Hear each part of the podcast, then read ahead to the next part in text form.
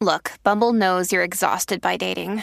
All the must not take yourself too seriously and 6 1 since that matters. And what do I even say other than hey? well, that's why they're introducing an all new Bumble with exciting features to make compatibility easier, starting the chat better, and dating safer. They've changed, so you don't have to. Download the new Bumble now. When you need mealtime inspiration, it's worth shopping Kroger, where you'll find over 30,000 mouthwatering choices that excite your inner foodie. And no matter what tasty choice you make, you'll enjoy our everyday low prices, plus extra ways to save, like digital coupons worth over $600 each week. You can also save up to $1 off per gallon at the pump with fuel points. More savings and more inspiring flavors make shopping Kroger worth it every time. Kroger, fresh for everyone. Fuel restrictions apply. Hey there everybody and welcome to this video on helping others through grief and loss. I'm your host, Dr. Dawn-Elise Snipes. Let's start out by talking about what grief really is. Too often people think that grief is only what happens when somebody dies, and it's so much more than that. Grief is a feeling you experience after a loss. You can experience it after a loss in your health. Maybe you get a diagnosis of a progressive illness or something happens, you're in a car accident and you lose some abilities. You're going to grieve that. You may experience grief after the loss of mental health. When you become depressed, for example, you may grieve the loss of being happy. You may be sad about the fact that you you don't feel happy anymore if you were doing well, if you had already had an episode and you were in remission and you relapse, you also may grieve that relapse. Some people, when they lose their mental health, so to speak, uh, begin taking medications or have to do things differently than they did before, such as stop using alcohol or drugs. And they may grieve the loss of a particular lifestyle as a result of that. Some people will lose dreams, hopes, worldview, or freedoms. Now we know what it means to lose a dream. If you had a dream of uh, becoming an astronaut when you were a kid. At some point, you came to the realization, unless of course you're an astronaut, you came to the realization that that wasn't going to happen. And you may have grieved it a little bit, or maybe it wasn't that important to you, so you just kind of let it go. But we generally have ideas, we have things that we hope for, and if we realize that we're not going to be able to achieve them, there's a grieving process that goes with that. You may grieve the loss of your worldview when you anticipate people to behave a certain way, when you anticipate things to be and go a certain way, and it all goes topsy turvy.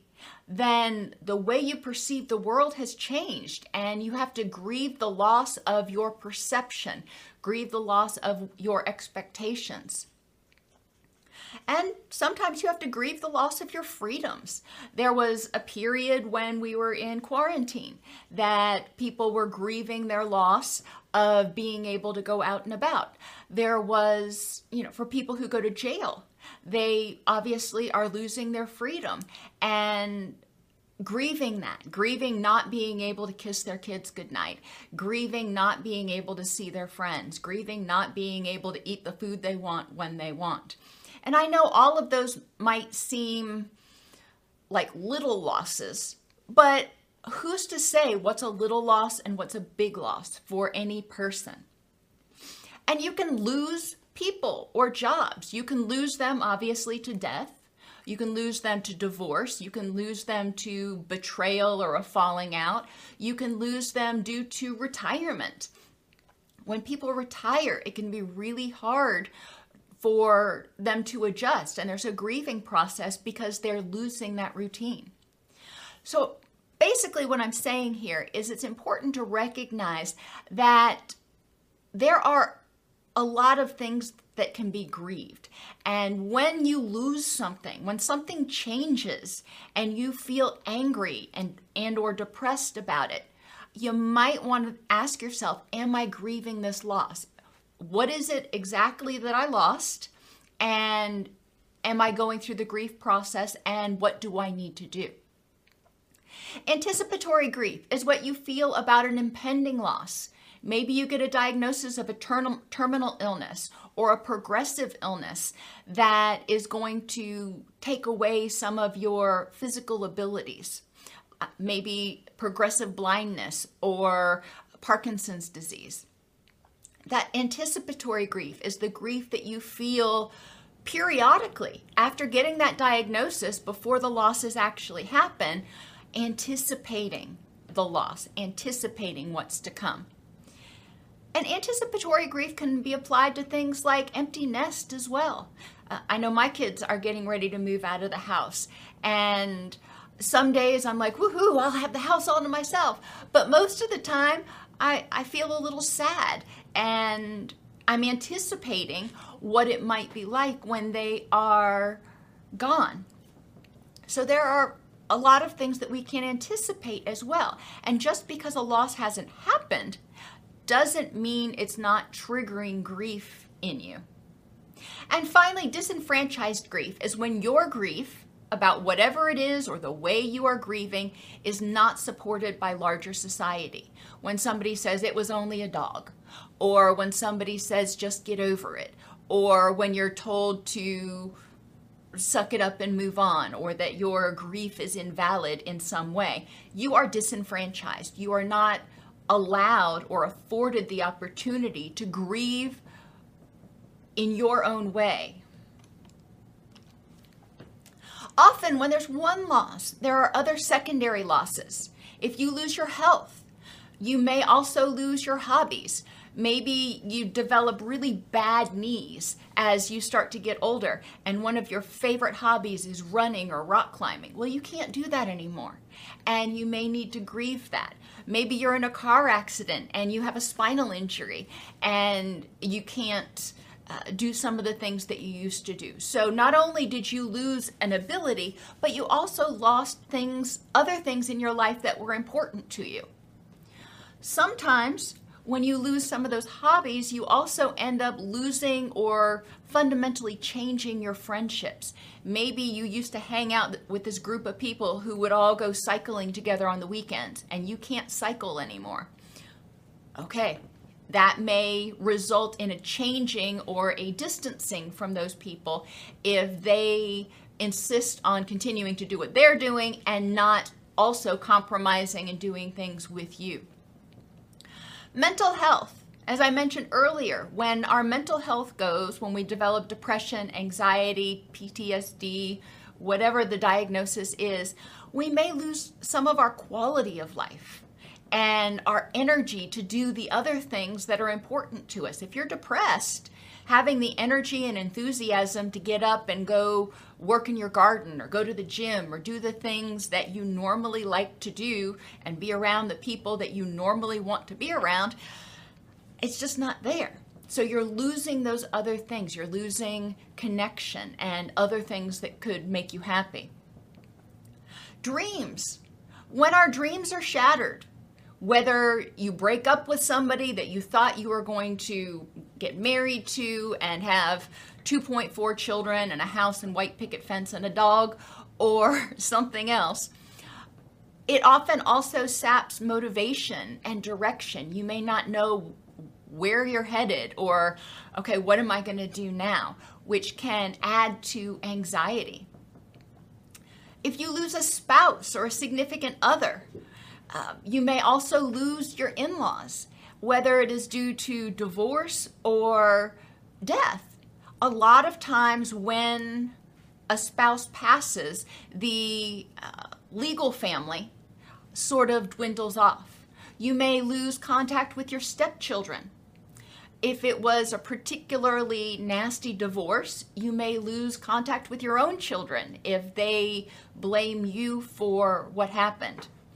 You may lose your mutual friends or your lifestyle, or even, I didn't even put up here, pets.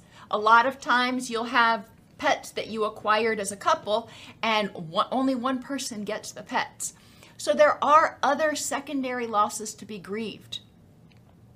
When you lose a friend because of betrayal, It may also alter your worldview. You never expected somebody could do that to you. So now you've got to rethink your perception and whether you're able to trust other people.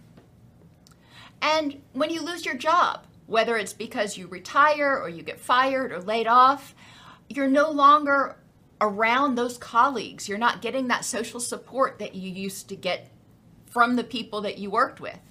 You may lose your purpose. If you really liked your job and you looked forward to getting up and going in every day, and you may lose structure. And for a lot of us, structure is really important. And that can leave you feeling like you're a fish out of water, just kind of flailing on the ground. So, the grieving process in general has five stages and denial, anger, bargaining, depression, and acceptance. And you'll see I left bargaining out of this because bargaining is sort of difficult to define for a lot of people. But the denial process, this isn't really happening, or I'm not going to believe it's happening. Anger. And anger can be at yourself, at the person, at the situation, at your higher power, at anger can be towards anybody, but anger is a threat response. There is something that is very important to you. Your job, your friends, your your pets, your significant others, whatever it is, very important to you and something's threatening to take it away or something took it away, which puts you in high alert, which puts you in threat response. Anger is a natural emotion, being angry that you had no control and being angry that you can't get it back. Depression is a sense of hopelessness and helplessness when you're recognizing that what's gone is gone and it can't be changed. However, a lot of people mistakenly believe that you go through this in a linear process. You don't. Many people bounce back and forth between anger and depression for a while. And, and I'm not putting any numbers on it because your grieving process is your grieving process, whether it takes you, you know, a few months or a few years. And acceptance is the final phase of the grieving process, working through the anger and depression and getting to a place that you've integrated it into your narrative in a way that is meaningful. And I like to think of our lives like a narrative, like a series on television or a really long book, and with chapters. And when that person passed away or that loss happened, that may have been the end of a chapter. But then there are other chapters after that. So how does that event and how does the all the stuff that preceded that event, how does that influence the future chapters? When you're trying to support somebody who's grieving, it's hard to know what to do. And people who are grieving need to feel like they've got rights. They need to feel like they're in control of something because guess what? Something that was very dear to them just got ripped out of their hands or ripped out of their heart. And that was completely out of their control. So people uh, have the right to know the truth about the loss. What exactly happened? To have questions answered honestly to see the person or animal that died or the place that was destroyed. This is very common after a tornado or a hurricane where people need to go to the site of what happened. They need to see what happened, or they need to go to the site of the car accident to get some closure and say their final goodbyes. Not everybody wants to, and that is a very personal decision what is it that you want to know and what is it that you need to experience in order to be able to integrate this people who are grieving have to be allowed to need people and be heard with dignity and respect have their anger heard have their depression heard have their happiness heard when they when they do feel happy and not to be made to feel guilty for how they feel when they feel it. They have the right to not be strong. And so often, people will comfort those who are grieving by saying, Oh my gosh, you are so strong, or I know you're strong and you can get through this. And the person who's grieving going, I just want to be weak right now. I don't want to be strong. I don't want to have to be there for everybody else. I need to I need to be able to focus on me. We need to ask people what they need, how we can best serve them. They have the right to not agree with your perceptions or conclusions. Maybe you think this was, quote, the best thing, or they're, quote, in a better place now. Uh, there are all kinds of perceptions and conclusions that very well meaning people may offer to those who are grieving. And it feels very invalidating and very um, callous in many ways. So the person who is grieving does have the right to disagree and to tell you you're wrong. And it's this is not a time that it's appropriate to get in a debate with them. They have the right to talk or not about the loss and their feelings as much or as little as needed. I remember there was one time when one of my daughter's uh, show chickens got killed. And she was very young at that point, and uh, she came down to the kitchen the next morning and started getting breakfast and I said, "How you doing?" And she said, "I'm fine." And I said, "Okay." I said, "I'm either waiting for the other shoe to drop or you are really resilient." Um, and she looks at me and she goes, "I don't know what resilient means." And I, I told her, I mean, it, that you bounce back and she thought for a second. Now, mind you, she was only about 10 or 11 at this point. She thinks for a second. She goes, I'm really resilient. Holding on to sad doesn't do me any good. And goes about making her breakfast. Okay, then.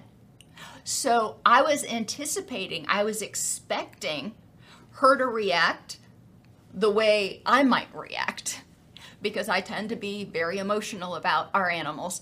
And it's not that she didn't love Peggy, she loved her to death. However, her reasoning was holding on to sad doesn't do any good. Okay, well, if you don't need to talk about it, then we'll move right on. And it's really important to recognize and respect what people need and not to say oh you're just you're suppressing it or you're avoiding it or you're ignoring it or or conversely you're talking about it too much. Why don't we change the subject and give you a break? However much they need to talk about it. They have the right to grieve any way they want as long as they're not hurting themselves or others. If that means sitting in a dark room for a couple of days and crying Okay. If that means doing things to distract themselves, okay. Whatever it is that is meaningful to them in order to help them work through the process is what they need to do. They have the right to feel all the feelings and to think all the thoughts of their own unique grief. They may be happy that the loss occurred, and they may feel guilty for being happy that the loss occurred. And I'm thinking for people, for example, who have a terminal illness, who have been not having a high quality of life up until their passing. The bereaved may feel a sense of relief that that person is no longer suffering or in pain. Um, they may be happy that certain things happen, or they may feel guilty for being happy in the midst of their grief. They're grieving, they feel really bad about something, they're depressed, they're angry, whatever feeling they're feeling at that moment. But then something really good happens and they feel good. And they may feel guilty for having that happiness breakthrough. We need to validate that it's okay to feel every feeling about whatever's going on. Feelings are natural. They have the right to be allowed to bounce between stages of grief. We don't want to say, well, you already went through anger. You know, when are you going to get to acceptance? Come on, chop, chop. They need to vacillate and bounce back and forth as much as they need to. They have the right to not be cheered up or fixed. So often it hurts. It hurts our heart to see those we love struggling or suffering when they're grieving, regardless of what they're grieving about. And we may want to, the, our gut instinct may be to try to cheer them up or help them get a break or try to fix it or make it better. And that's not helpful unless the person asks you to do it. We want to allow people to be able to sit with their grief and feel their feelings until they're ready to take the next step forward.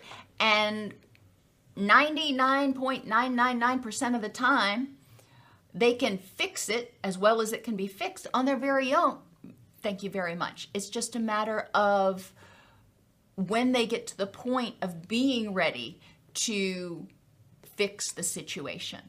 Uh, for example, if somebody's beloved pet passes away, you know, you don't want to get, get them a new puppy. That's to try to fix it, to try to fill the hole in their heart. No, no, no, no, no. That is invalidating to their feelings, and they may even feel guilty about acquiring a new uh, pet or a new significant other if their uh, spouse had passed on. We need to let them tell us, let the grieving person be the guide and be willing to sit with them in their grief, to empathize, to strap on that repelling gear and go down in that dark well that they may be stuck in right now and just sit with them. Maybe you don't say anything at all. You just sit there. And that's okay. They have the right to have grief bursts. Generally, as the grieving process goes on, the grief bursts become less intense and fewer and farther between, but they may happen for quite a while, years. And it's important to recognize that that's okay and not invalidate people's feelings about when they have their grief bursts. And grief bursts are just like what they sound going from a period of being okay or content, whatever word you want to use, to all of a sudden having this wave of grief hit them and feel completely bowled over by it again. They have the right to be angry at death, at the person who died, at their higher power, at self, at others, at the situation, whatever the loss entails. They have the right to be angry at whatever and whomever they want, as long as they're not hurting themselves or others. And then to process that anger. In what way does that person, thing, situation represent a threat? In what way uh, can you address that? And that's, I mean, unless you're a therapist, that's not something you're going to be dealing with. I'm just pointing out that it's natural for people to be angry and admonishing them to not be angry or it's silly to be angry about that or you have no right to be angry about that. Well, yes, they do. They have the right to be angry at whomever or whatever they want. Thank you very much. They have the right to be involved in the decisions about the rituals related to the loss, whether it be death and burial or retirement and retirement parties. Uh, there are a lot of feelings that need to be taken into consideration. They have the right to not be taken advantage of and to have guilt about what they could have or shouldn't have done. It's not our place to tell them, oh, you shouldn't feel guilty about that. Or they would have understood you shouldn't feel guilty about that. If they feel guilt, guilt is self anger.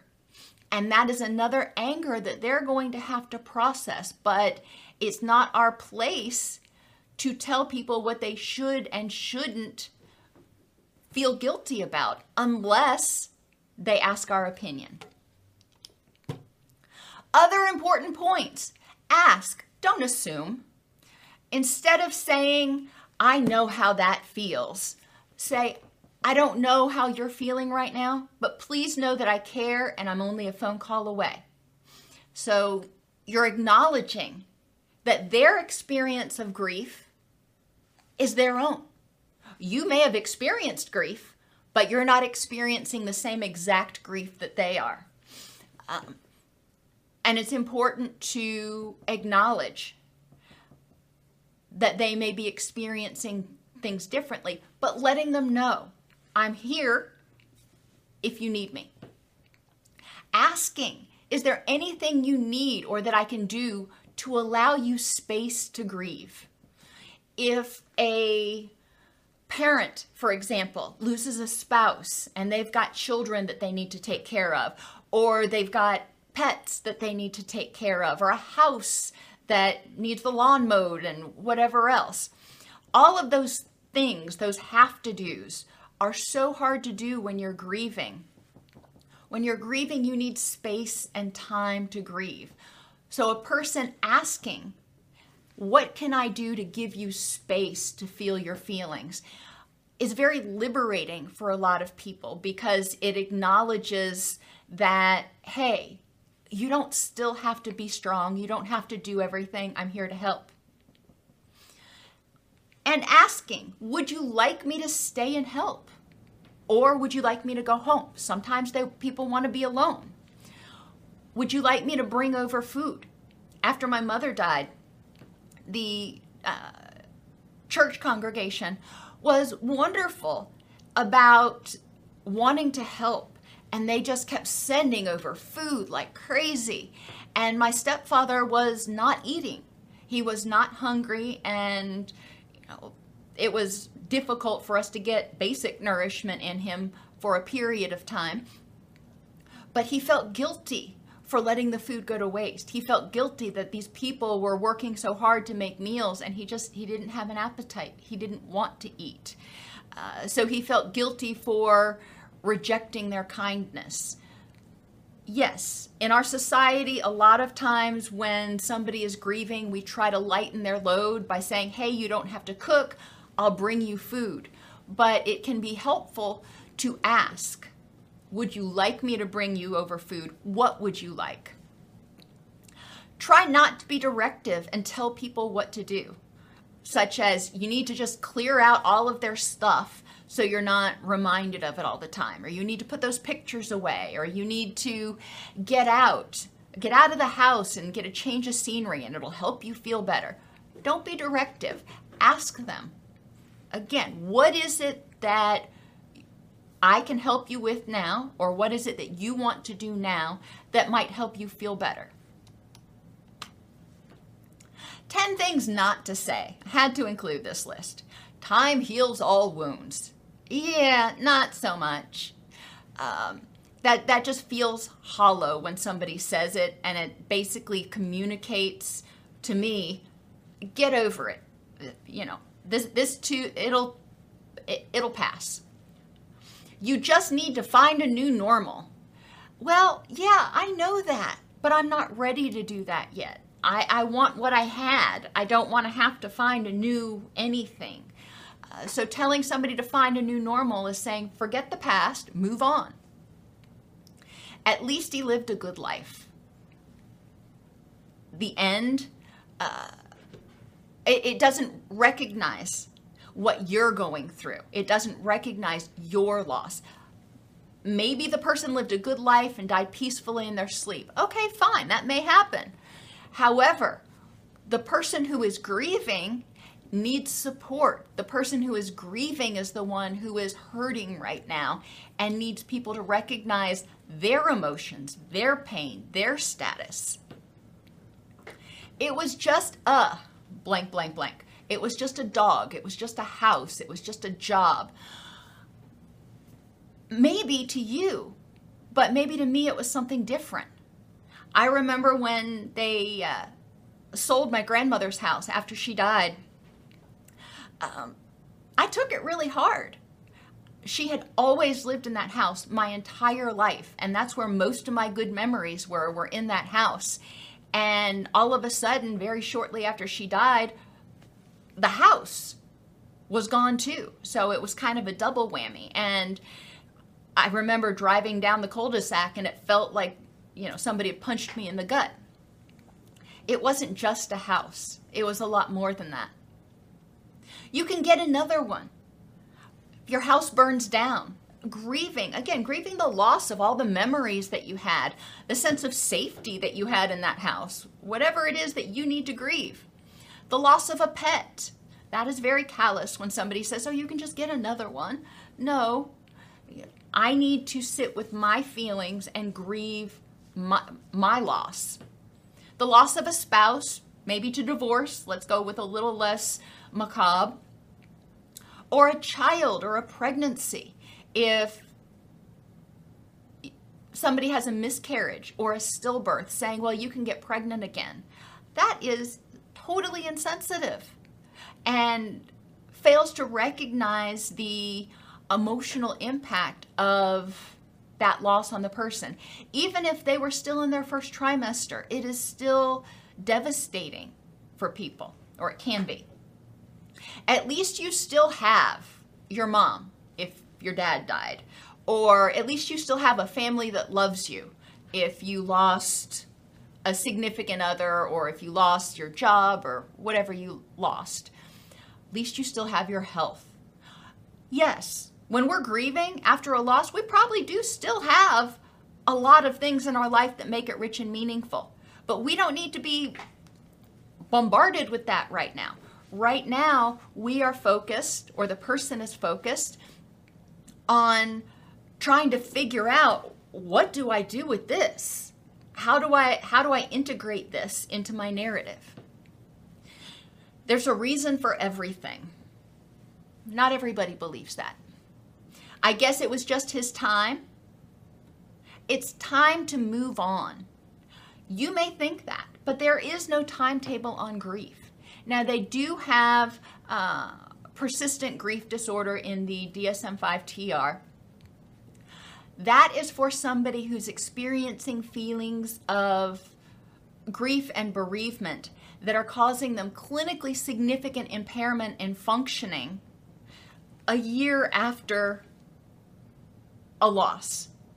Now, that doesn't mean that their grieving is pathological. It means that they are acknowledging that it is causing them clinically significant distress and it's impacting multiple areas of their life. Uh, so it is important to differentiate that. It's a little bit on semantics. However, generally, grief abates a little bit by the end of the first year where you can get back to doing at least the basics. You know, putting one foot in front of the other, uh, doing your activities of daily living.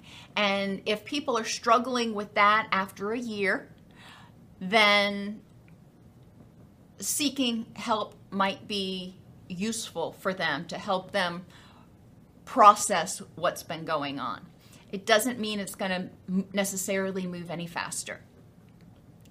Or finally, he or she tried to hang on until you got here, but they couldn't. Oh, what a guilt statement there. A lot of times people mean that um, with encouragement or with compassion that they the person who passed really wanted to see you but they just couldn't do it what the grieving person hears is you let them down. So avoid that one too. Mention how wonderful the person was. Mention how much you loved them. Um, if you need to refer to that person or that situation at all. Grief is not just about the death of a person, it's about the loss of anything that's important to you. Each person will grieve in their own way, and there is no timetable. No matter what the DSM tells you, there is no timetable. However, we do want to help people start to get back to some semblance of a reasonable, reasonably healthy life within a year. Um, and and again, it doesn't mean everything's going to go away. And there's been a lot of turmoil about the prolonged grief disorder diagnosis. But I see it as a starting point, and I see the clinically significant uh, impairment as a uh, important part of it. because we do need people to, you know, start eating healthfully. We need people to be bathing and doing their just basics of activities of daily living to function um, and start resuming some semblance of what they hope for in a rich and meaningful life. Being supportive means expressing empathy and listening more than talking. Tell me what you're feeling. Tell me what you're thinking. I don't know. I'm not you. I am here to empathize. I'm here to support you. What is it that I can do? Do you want me to help? Do you want me to back off? Paying attention to